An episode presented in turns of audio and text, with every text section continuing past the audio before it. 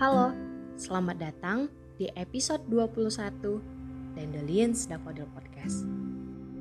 Memahami perasaan dan rasa dengan melewati kata-kata yang bisa dibicarakan secara logika. Apa rasanya melihat wajah yang sama tapi tidak dengan melewati cermin? Banyak orang yang menatap takjub dengan meluapkan perasaan luar biasanya.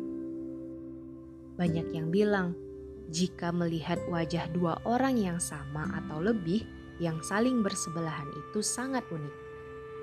Tak jarang, ketika dua atau lebih orang yang terlihat sama sedang berjalan, seketika akan menjadi artis dadakan dan mungkin menjadi bahan gibahan untuk orang-orang yang sedang menatap.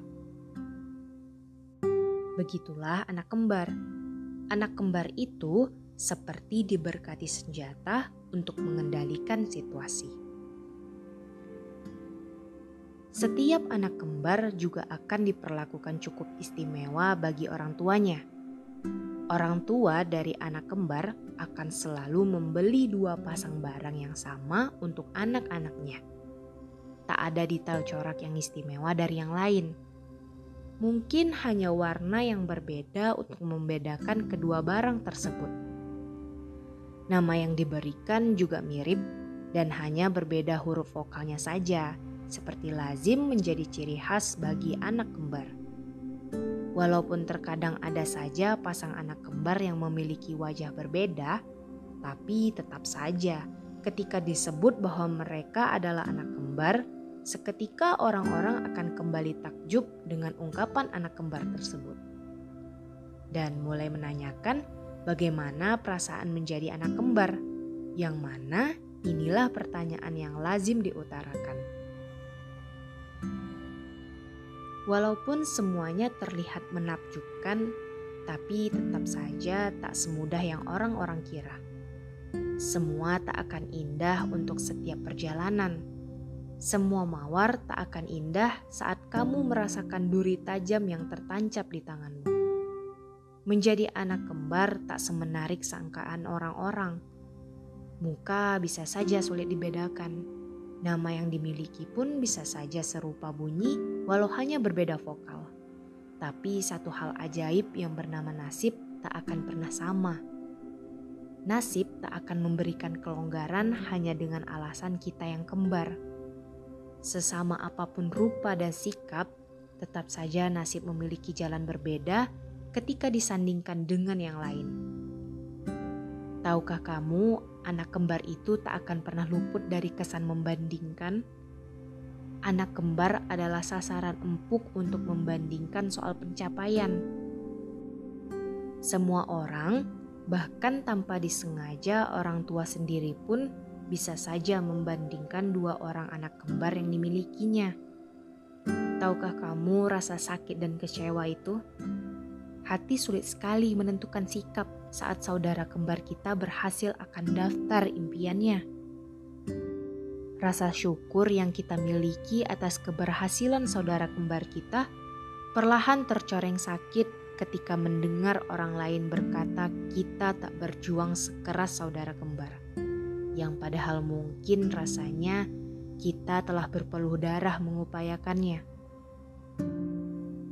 Orang lain dengan gampangnya menghakimi kita hanya karena dengan mudah membandingkan atas satu kejadian dari saudara kembar.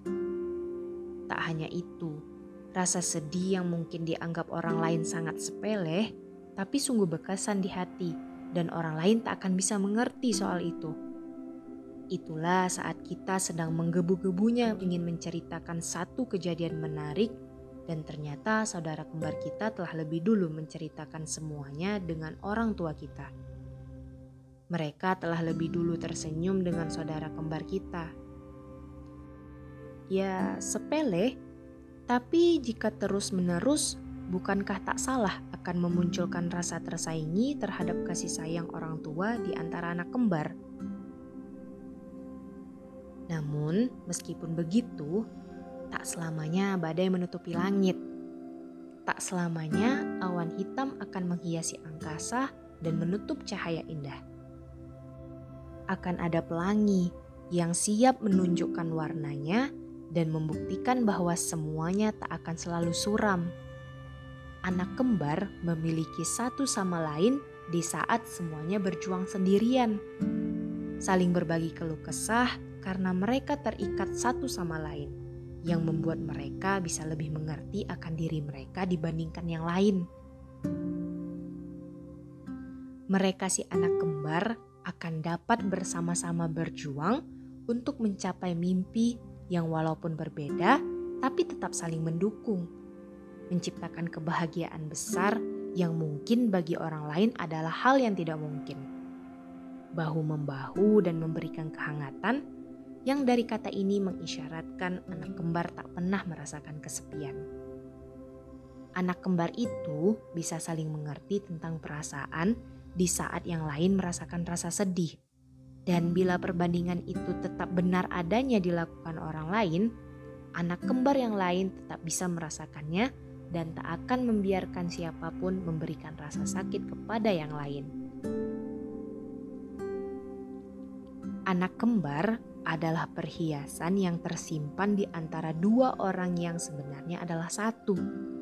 Semua orang akan bersyukur ketika melihat senyuman anak kembar, dan anak kembar adalah anak yang memberikan kebahagiaan di saat semua sedang merasa kalut dengan sentuhan sikap yang tak pernah terbayangkan. Selamat malam dari kami, Cio Enli en lewensstyle van jou.